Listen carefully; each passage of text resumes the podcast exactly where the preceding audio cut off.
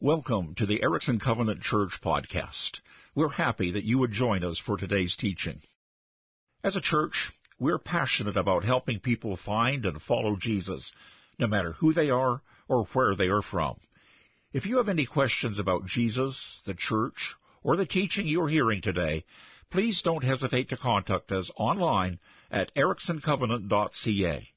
And now, let's listen to this week's teaching. Well, we only have a few weeks left in our renewed series. This story that we've been exploring from Genesis through the people of God, coming out now near the climax. And we've been exploring this together because we recognize that God's story is something that we are part of.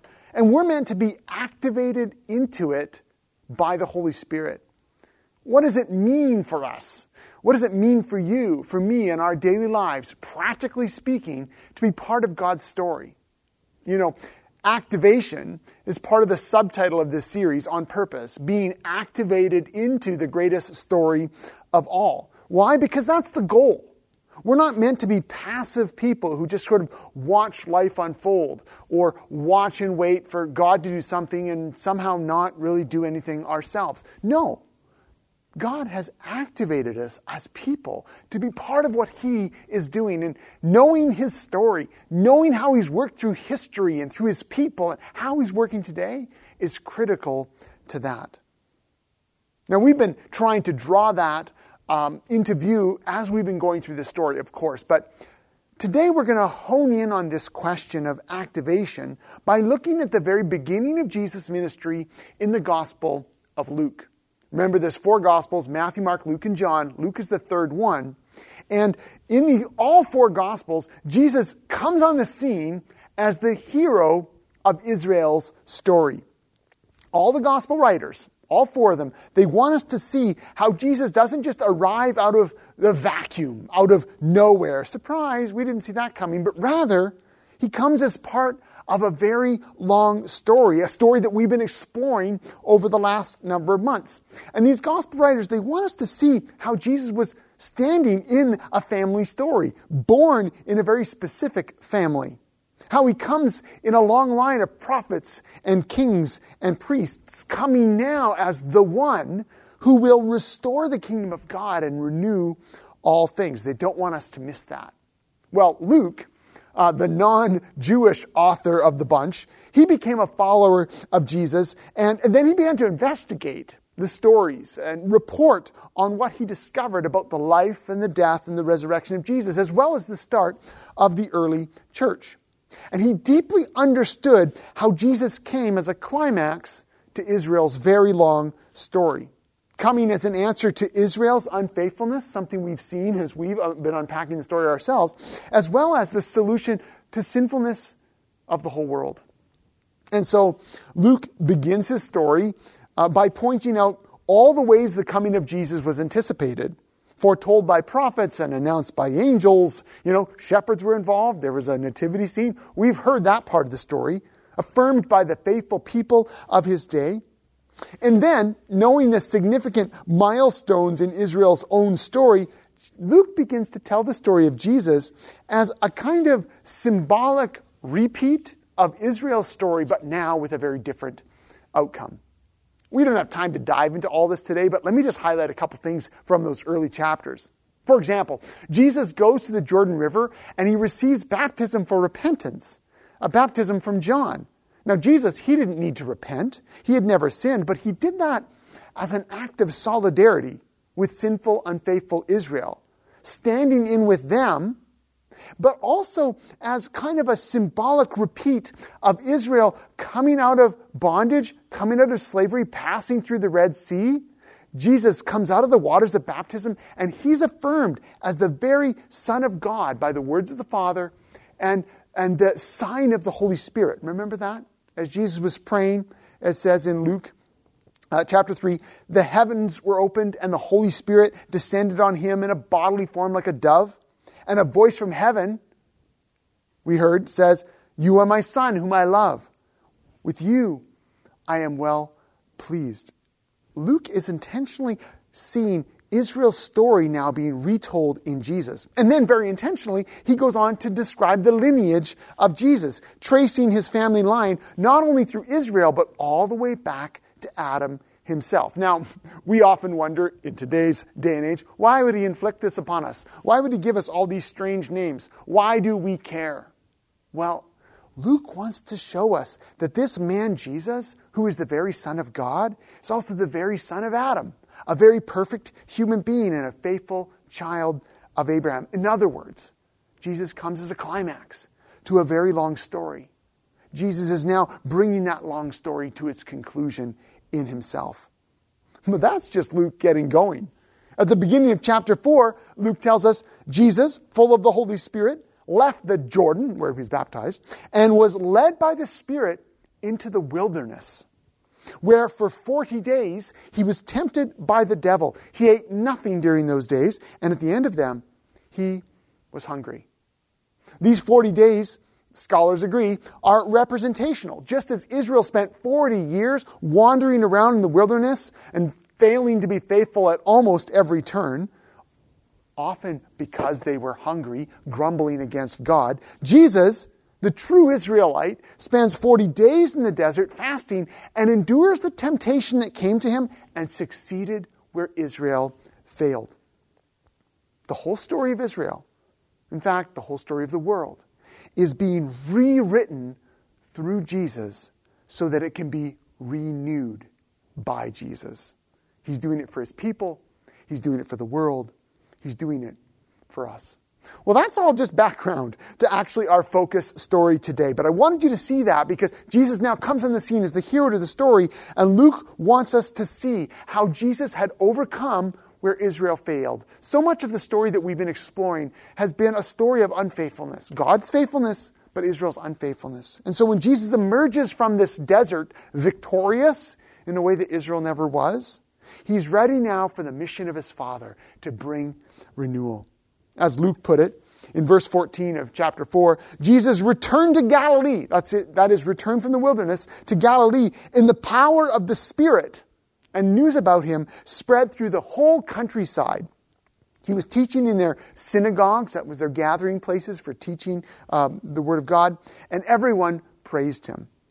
What I want you to hear here is that Jesus, the blessed one, blessed by his Father, blessed, filled by the Spirit, is now coming to bring blessing to everyone else. We've seen that theme emerge all through the story, that God had called Israel, had blessed Israel to be a blessing to the world, and now Jesus comes as a true Israelite being that blessing.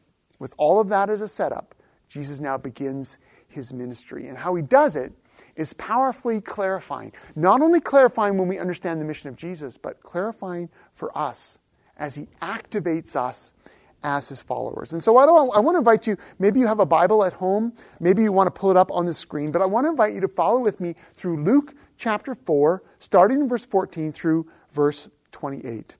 We're going to talk through it, and then we'll make some conclusions. Here we are. So, Jesus returned to Galilee in the power of the Spirit, and news about him spread through the whole countryside. He was teaching in their synagogues, and everyone praised him. So good, so far. He went to Nazareth, where he had been brought up. So this is Jesus' hometown. And on the Sabbath day, he went into the synagogue, as was his custom.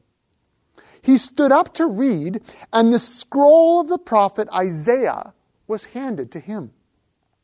Unrolling it, he found the place where it was written. And then he reads from it. It's from Isaiah 61. These are the words that Jesus reads. The Spirit of the Lord is on me, because he has anointed me to proclaim good news to the poor. He has sent me to proclaim freedom for the prisoners and recovery of sight for the blind, to set the oppressed free, to proclaim the year of the Lord's favor. Then he rolled up the scroll, gave it back to the attendant, and sat down. The eyes of everyone in the synagogue were fastened on him. Let me just give a little note of cultural clarity here. When Jesus read the scripture, that was expected. When he sat down, That was the moment when a rabbi would sit down to then teach. And so when Jesus sat down, the expectation at that moment was that people would turn to Jesus as this rabbi, now recognized, and they would now expect him to give commentary on what he had just read. So with that expectation in mind, all eyes fastened upon him, this is the commentary that Jesus gave. He began by saying to them, "Today, this scripture is fulfilled in your hearing." The fulfillment of Isaiah's prophecy of the Spirit of the Lord resting upon a man through whom God's good news would come was fulfilled in their hearing that day in him. The story goes on. All spoke well of him and were amazed at the gracious words that came from his lips. "Isn't this Joseph's son?" they asked. Remember, it was his hometown. Then Jesus pushes them in a way they didn't expect. Jesus said to them, "Surely you will quote this proverb to me, 'Physician, heal yourself.' And you will tell me, 'Do here in your hometown what we have heard that you did in Capernaum.' Truly I tell you," he continued, "no prophet is accepted in his hometown. I assure you that there were many widows in Israel in Elijah's time, when the sky was shut for 3.5 years and there was a severe famine throughout the land. Yet Elijah was not sent to any of them, but to a widow in Zarephath in the region of Sidon," a non-Jewish region, just as a side note. "And there were many in Israel with leprosy at the time of Elisha the prophet, yet not one of them was cleansed, only Naaman the Syrian." All the people in the synagogue were furious when they heard this. They got up, drove him out of town, and took him to the brow of a hill on which the town was built in order to throw him off the cliff. But he walked right through the crowd and went on his way. It's quite a beginning to Jesus' ministry. At first they're impressed. They don't fully understand what he means. When he begins to explain that this mission of renewal that the Father has given him is something that often the people who should have gotten it miss, but it has gone out to the whole world. People that were considered outsiders, they get in on this good news. Those who were, quote, insiders were upset by that, and they pushed back. It's quite a way to begin, because what we are shown here through Jesus is that his mission to bring renewal is always a mission to bring renewal to those who have often been rejected, crushed, broken, hurt, enslaved. It's powerfully clarifying for us because it helps us understand what Jesus is now going to go on to do as he taught about the kingdom of God that has come, as he lived that out in relationships with others, as he touched and healed and cleansed, as he pushed back against principalities and powers, religious authorities, political authorities, revealing the good news of God that has come to those who had been previously rejected or ignored. It reveals to us that God's grace comes to people who thought that God had forgotten them. And the question is, how does this opening of Jesus' ministry, in Luke's gospel at least, help us understand how we are to follow Jesus today? In other words, how does it activate us? That's where we're going.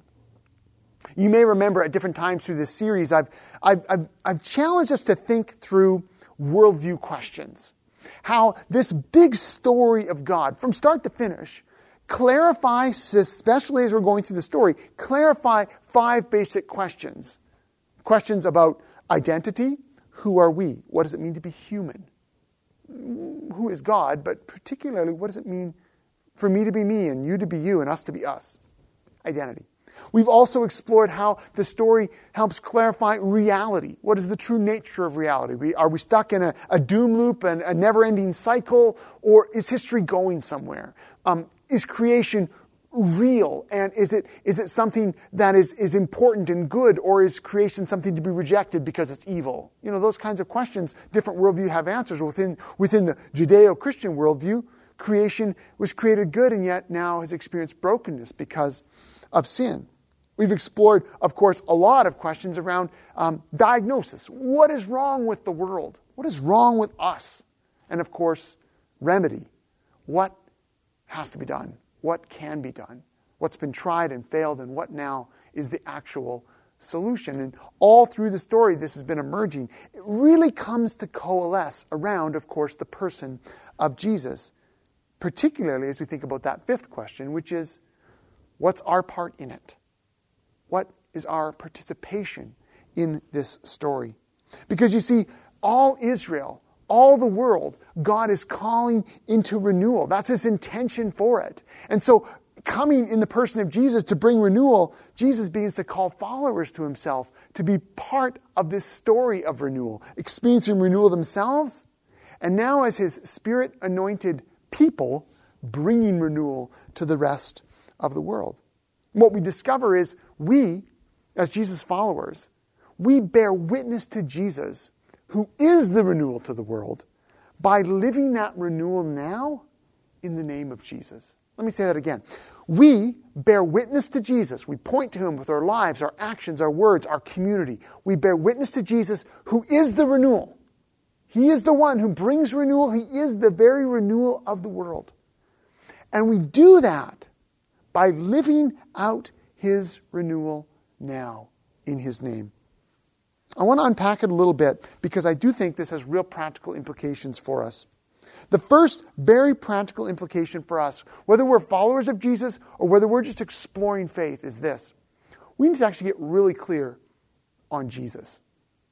We need to get really clear on how Jesus understood what he was doing, why he had come, what he was on about, what renewal actually looked like. And this is super basic because we can't actually move forward in this story. We can't be activated as God intends without a clear conviction that there's no renewal outside of Christ, no true renewal.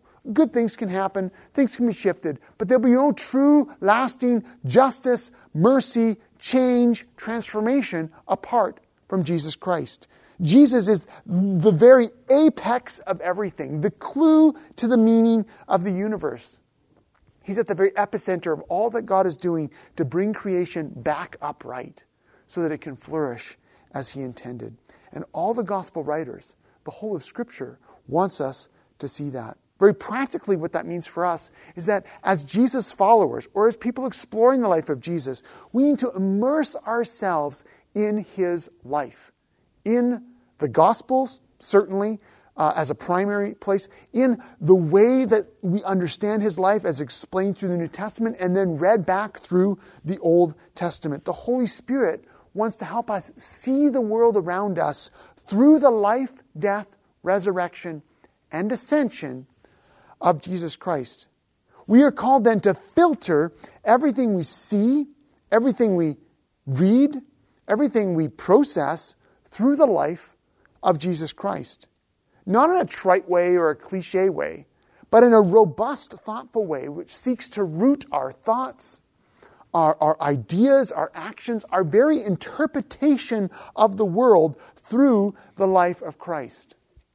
Now, I just want to be candid with you here that I think, I don't want to be harsh, but what I see in my own life, in the lives of followers of Jesus around me, is that it's very easy for us to forget this.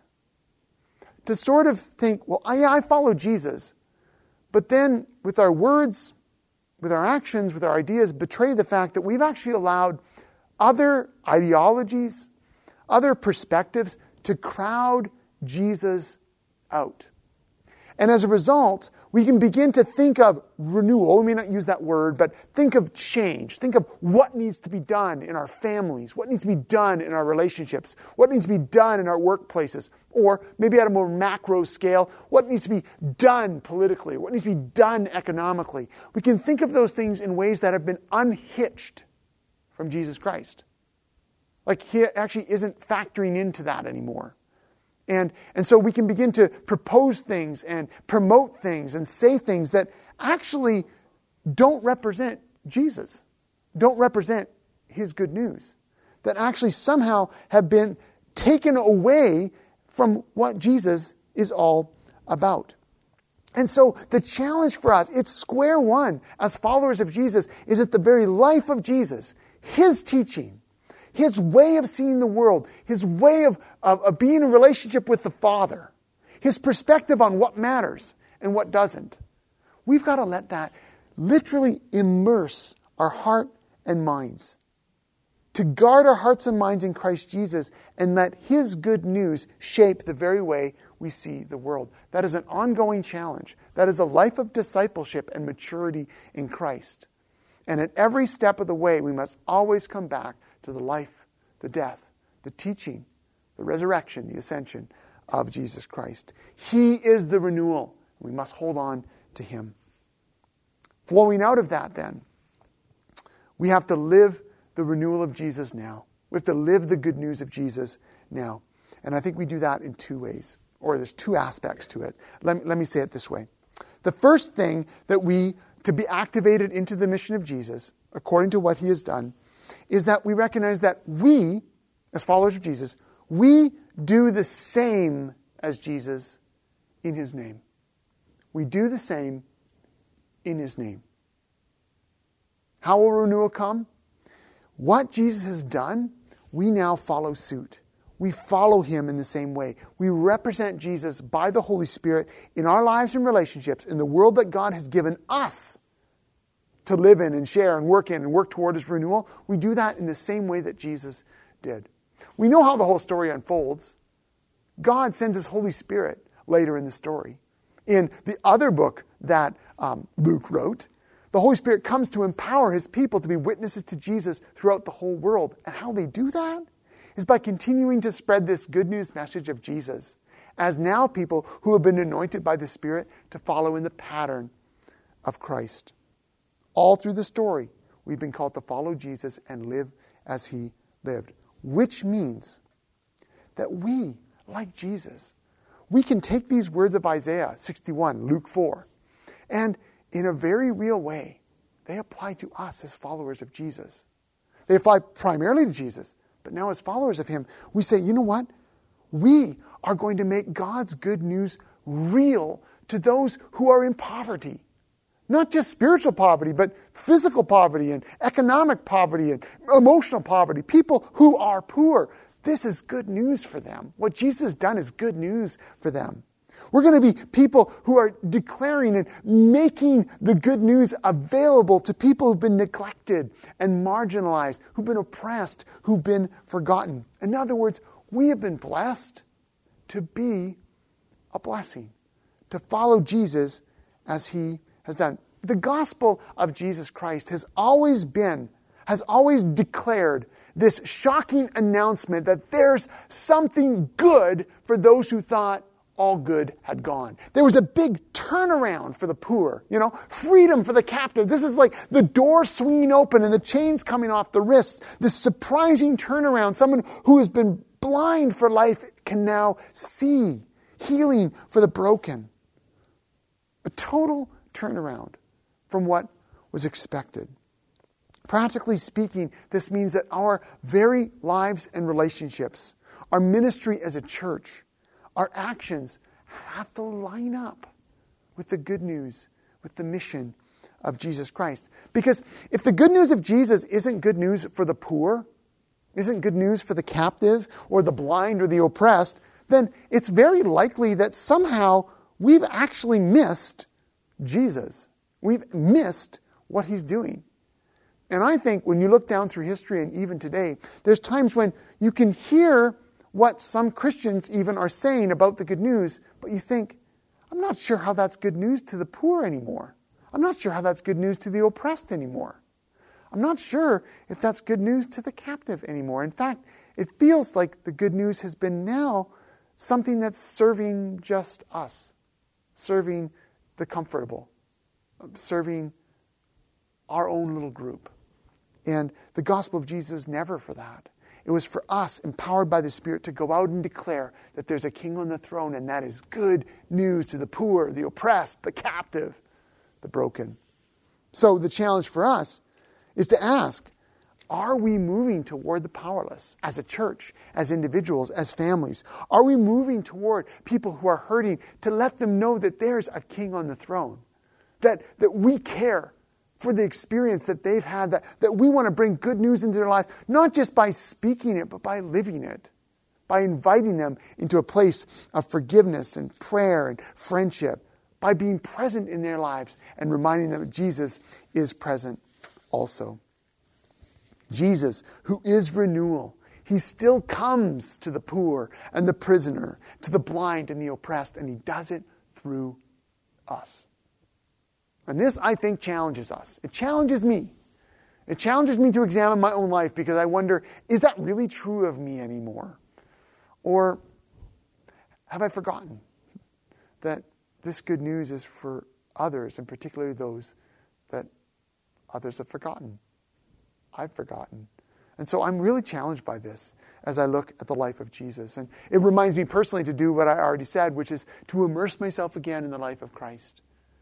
To remember that I need his life, his heart, his prayer, his ministry to be the model for me, to be the very way I see the world, the way I judge what's going on around me, the way I move ahead. So we do what Jesus did in his name. The second aspect of though of this is really apparent in this story, but really apparent, of course, in this whole story of Jesus, is that we suffer the same for his name. So we do the same in his name, but we also suffer the same for his name. You know, in this story alone, when Jesus begins to push his own people to begin to explain to them how the good news is going to come to people that they thought were excluded. It's going to come to people that they don't think deserved it. It's going to go out in ways that make them uncomfortable, that maybe even displace their feeling of superiority. They were upset by that, so much so that they tried to kill Jesus right at the very start of his ministry. By the end of the story, of course, they do kill Jesus. And it's for the same reasons. He has been living and teaching, has been demonstrating with his life, and then with his death, that the good news is for the poor, for the oppressed, for the captive, for the blind. And the truth is, there are those for whom this message, it shakes them up, because it's going to displace them. They've got a vested interest in people staying poor or staying crushed or staying oppressed or staying captive. The blessing that we are to be to the world brings backlash. It brought backlash for Jesus time and time again, ultimately leading him to the cross. It will bring backlash for us.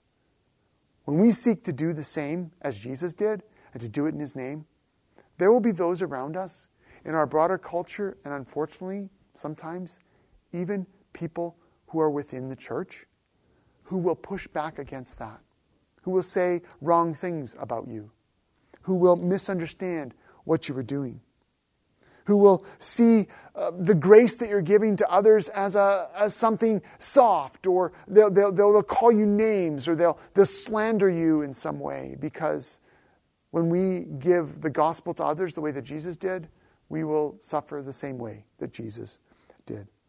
Jesus went to the cross, but he told his followers that we had to pick up that cross too and follow him. And I think we need to be ready for that. I think we need to acknowledge that when we stand with the powerless, when we advocate for the oppressed, when we take the place and come alongside people who need healing, when we begin to move away from the powerful and the strong and to identify with those who are crushed, there will be those who are offended by that. They'll find excuses to discredit us and disgrace us. And when that happens, we have to acknowledge it for what it is. We don't fight back. Jesus didn't fight back. We don't call names back. Jesus didn't do that either. We don't slander in return. We don't return evil for evil, but rather we continue to bless those who persecute us. We continue to pray for forgiveness to those who slander us. We recognize that just as we do the same as Jesus in his name, we suffer the same as Jesus for his name. That we have been anointed by the Spirit, and we are announcing God's reign, but as a result, we too will follow with Jesus on that suffering path. We will experience the disdain that he experienced. Why? Because renewal to creation has never come through this powerful move to overcome with violence or with a force of words, but rather demonstrated through Christ. The renewal that God is bringing to the world comes through suffering love, comes through participation with those who are hurt, with those who are crushed. Of course, when we remember the whole story, we remember that that's exactly how Jesus brought renewal.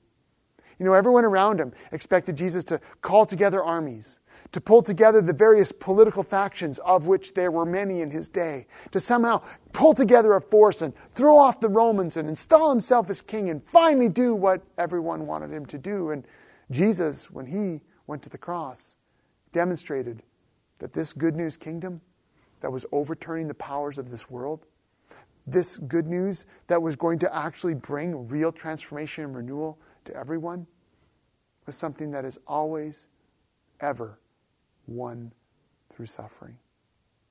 Jesus is still calling us to follow him in that, to make the good news real to people and be willing to suffer for his name as a result. Confident that it is through Christ that God is still bringing renewal to the whole world. Now, that forces us to a choice, doesn't it? Not only do we need to immerse ourselves in the life of Christ, not only do we need to be willing to do the same as Christ and living the good news to people who have often been off the map or off the margins, but to accept the consequences of that as followers of Jesus. And that requires us to do some deep soul searching, some prayer, some re-examination of our own hearts and minds. And then at the end of the day, to decide who we're going to follow, where we're going to go.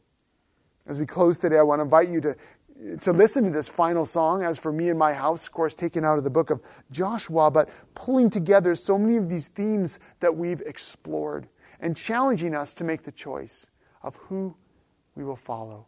My hope and my prayer for myself, for all of us, is that we will look to Jesus and we will do the same as him in his name, suffer the same as him for his name, but ultimately see God's renewal flow out to the people around us and to the world he loves. God bless you.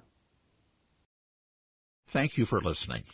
We hope today's teaching provided you with life-changing truth and valuable insight. We hope you've learned of some practical steps forward in your spiritual journey, whether you're finding Jesus for the first time or you have been following him for years. Do you know someone who would be encouraged by what you heard today?